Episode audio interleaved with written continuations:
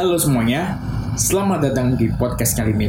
Bersama saya, Muhammad Irfan Fadilah, yang akan nemenin kamu beberapa menit ke depan. Assalamualaikum warahmatullahi wabarakatuh. Alhamdulillahirrabbilalamin. Pertama-tama, marilah kita panjatkan puji syukur kehadirat Allah Subhanahu wa taala yang telah memberikan kita rahmat serta hidayahnya kepada kita semua. Sehingga kita bisa berkumpul di tempat ini dengan keadaan selalu walafiat. Salawat serta salam tetap tercurahkan kepada junjungan kita Nabi Muhammad SAW yang telah memimpin kita dari jalan yang gelap menuju jalan yang terang benderang yaitu agama Islam. Teman-teman semuanya, kita sering kali mengalami rasa kurang puas akan segala sesuatu yang kita memiliki. Bukan begitu? Perasaan tersebut seiring berjalannya waktu akan selalu menumpuk, menumpuk, menumpuk, bahkan dapat menutupi rasa syukur di dalam diri kita. Pernahkah Anda berpikir akan nikmatnya rasa bersyukur? Bersyukur adalah suatu perasaan di dalam diri kita yang mudah untuk diucapkan di mulut dan memiliki makna yang luas dan dalam.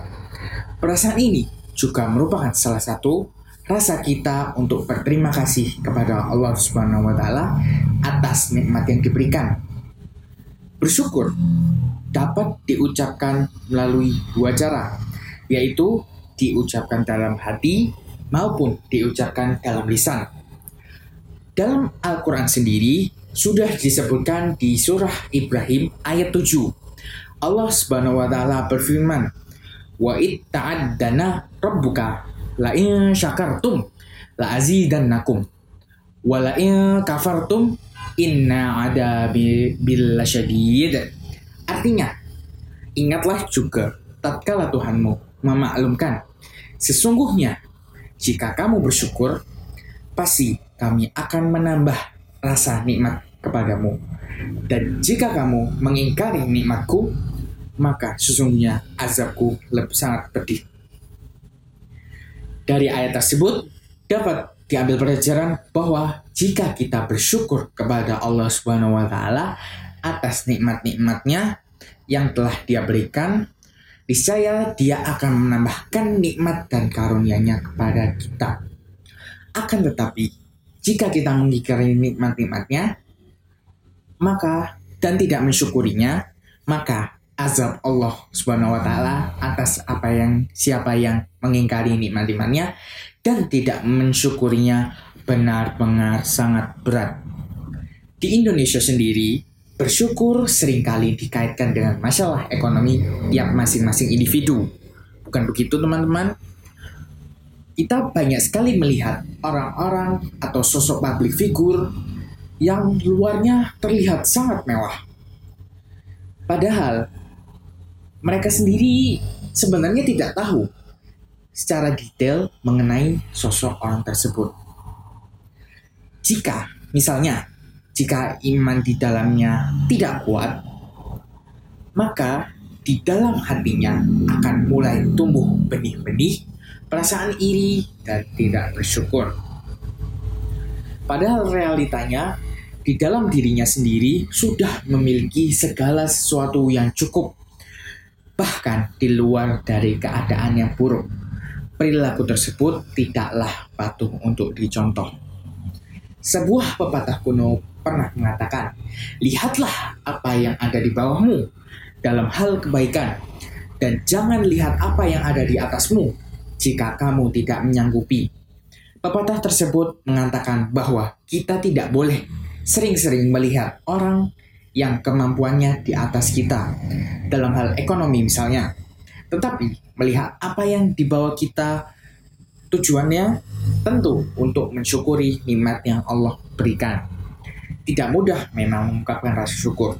Sebab seseorang sering kali tidak puas terhadap apa yang dimilikinya. Dalam masalah agama, berkebalikan 360 derajat dengan masalah dunia dan materi. Hendaknya kita itu selalu memandang orang yang berada di atas kita. Kita harus memandang bahwa amalan soleh yang kita lakukan itu masih kalah jauh dibandingkan dengan para nabi dan orang-orang soleh.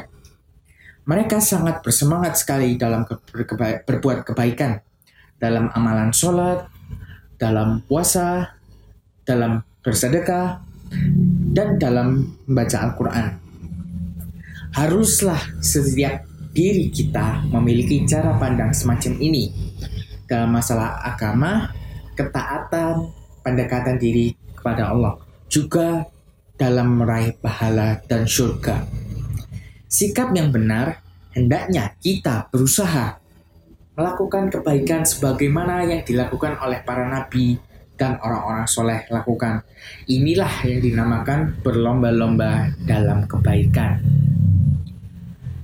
Dalam masalah berlomba-lomba untuk menik untuk meraih kenikmatan surga, Allah Subhanahu wa taala berfirman dalam surah Al-Mutaffifin ayat 22 sampai 26. Innal abrara lafi na'im alal araik durun ta'rifu fi wujuhihim nadratan na'im yusqawna mir rahikim mahtum khitamuhu mis wa fi falyatanafasil mutanafisun yang artinya sesungguhnya orang yang berbakti itu benar-benar berada di dalam kenikmatan yang besar, surga.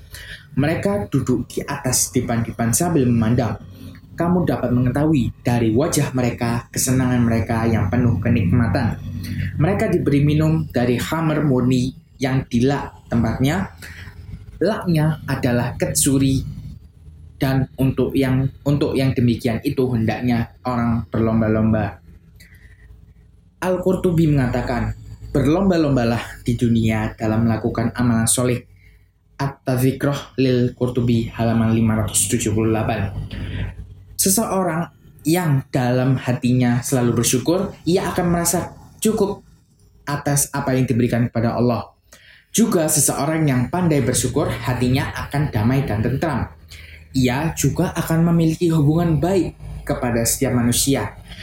Cobalah untuk memulai mensyukuri nikmat yang telah Tuhan berikan untuk kita. Rasakan perubahan positif jika kita pandai bersyukur. Demikian ceramah yang dapat saya sampaikan di akhir podcast ini. Apabila ada tutur kata atau sikap yang kurang berkenan, mohon dimaafkan. Akhir kata, wassalamualaikum warahmatullahi wabarakatuh.